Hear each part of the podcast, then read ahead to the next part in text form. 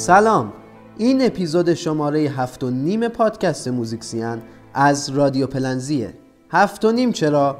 چون ما تو نمره پنج و شیش و هفت یه کار ویژه کردیم و رفتیم سراغ موسیقی های در مسیر انقلاب.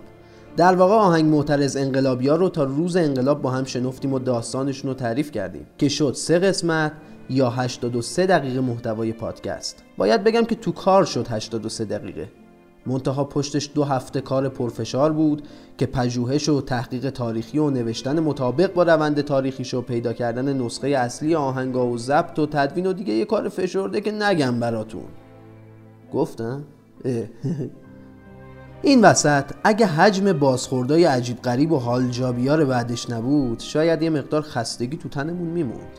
منتها یکی دوتا از رفقا ضمن اینکه لطف داشتن بهمون چند تا ایرادی که در پروسه تحقیق و ضبط پادکست پیش اومده بود رو بهمون گوش زد کردن. ما دوباره بررسی کردیم دیدیم درست میگن. البته برای یه کار پژوهشی در اون حجم شاید طبیعی به نظر برسه ولی تیم رادیو پلنزی به گوشهای شما متعهده که محتوایی رو براتون تولید کنه که تا جای ممکن بی نقص یا لااقل کم نقص باشه. واسه همین تو این نمره رفع نقص می‌کنیم و خودمون ایراداتمون رو اصلاح می‌کنیم. تا شما شنونده یک پژوهش تاریخی اجتماعی کم نقص بوده باشید.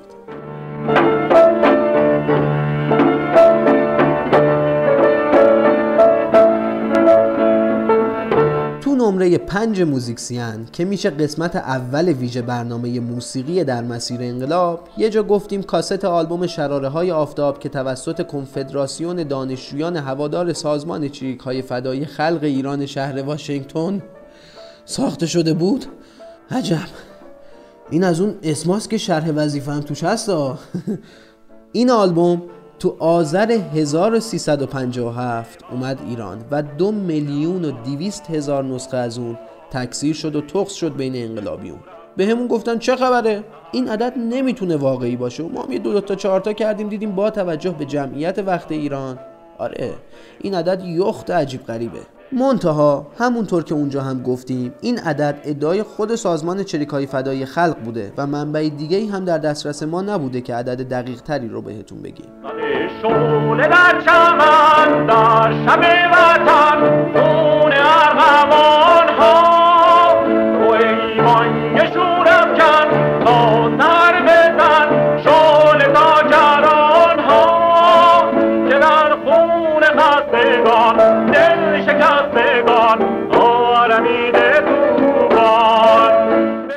از این نقد دیگه ای به اپیزودهای 5 و 6 وارد نشد.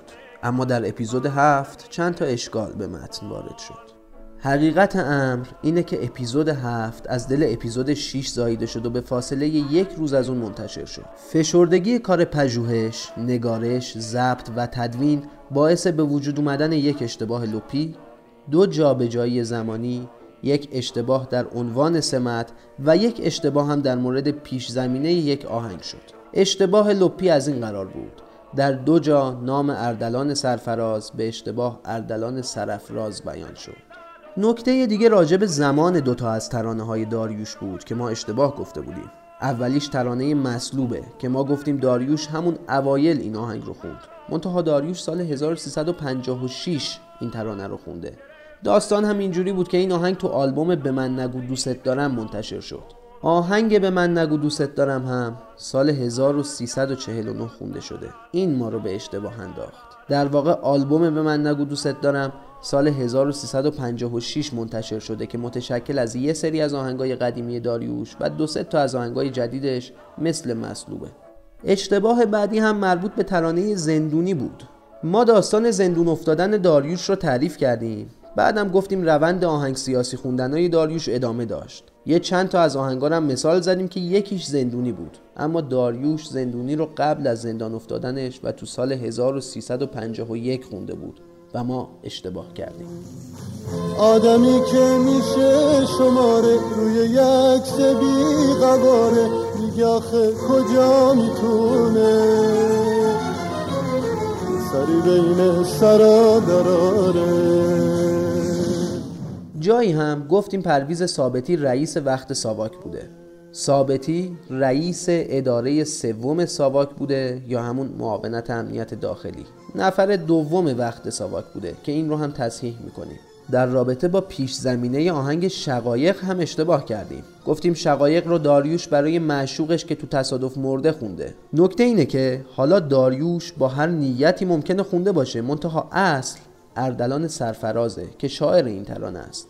سرفراز تو کتاب ترانه هاش به اسم از ریشه تا همیشه برای ترانه شقایق نوشت. تقدیم به خسرو گل سرخی شقایقی که به فرمان باد پرپر شد. شقایق شکستن بغز سنگین ترانه در میانه دهه پنجاه است. ترانه برای گل سرخی سروده شده. شورای شعر و موسیقی رادیو به ترانه کلی هم اصلاحیه میده. مثلا اول اسم شعر گل سرخ بوده که بعد از اعدام گل سرخی ساواک حتی استفاده از عبارت گل سرخ در مطبوعات رو هم ممنوع اعلام کرده بود.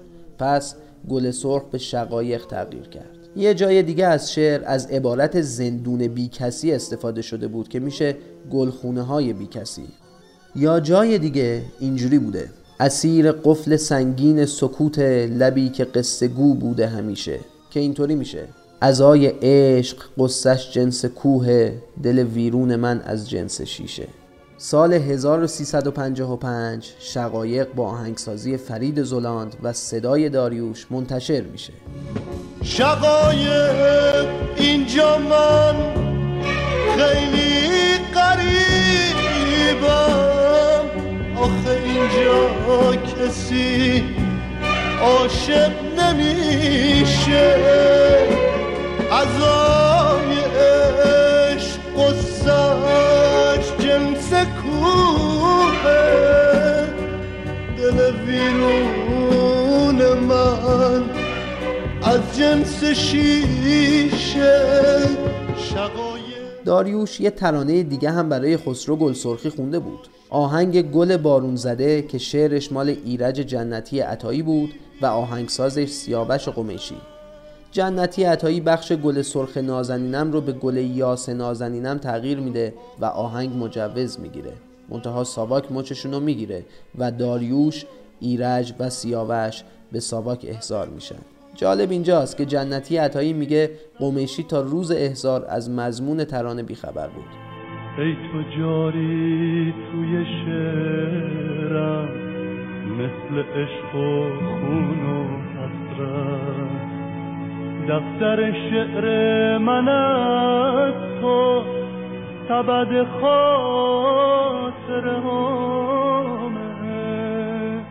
این نیم قسمت اصلاحیهی بر سه اپیزود موسیقی در مسیر انقلاب بود.